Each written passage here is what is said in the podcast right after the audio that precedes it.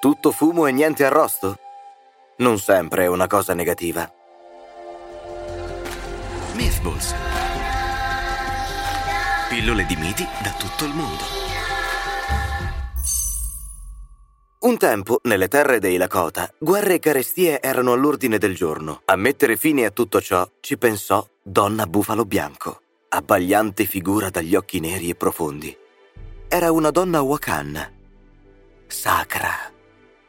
Quando due giovani la incontrarono e compresero il suo potere, la condussero al cospetto del consiglio del villaggio, che organizzò una grande festa in suo onore. In quell'occasione, Donna Bufalo Bianco insegnò al popolo Lakota le sette cerimonie sacre. In particolare, come fumare il cenupa, la pipa della pace.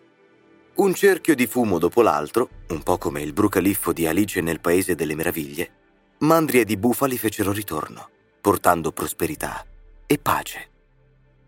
E come sempre, per portare la pace ci vuole una donna.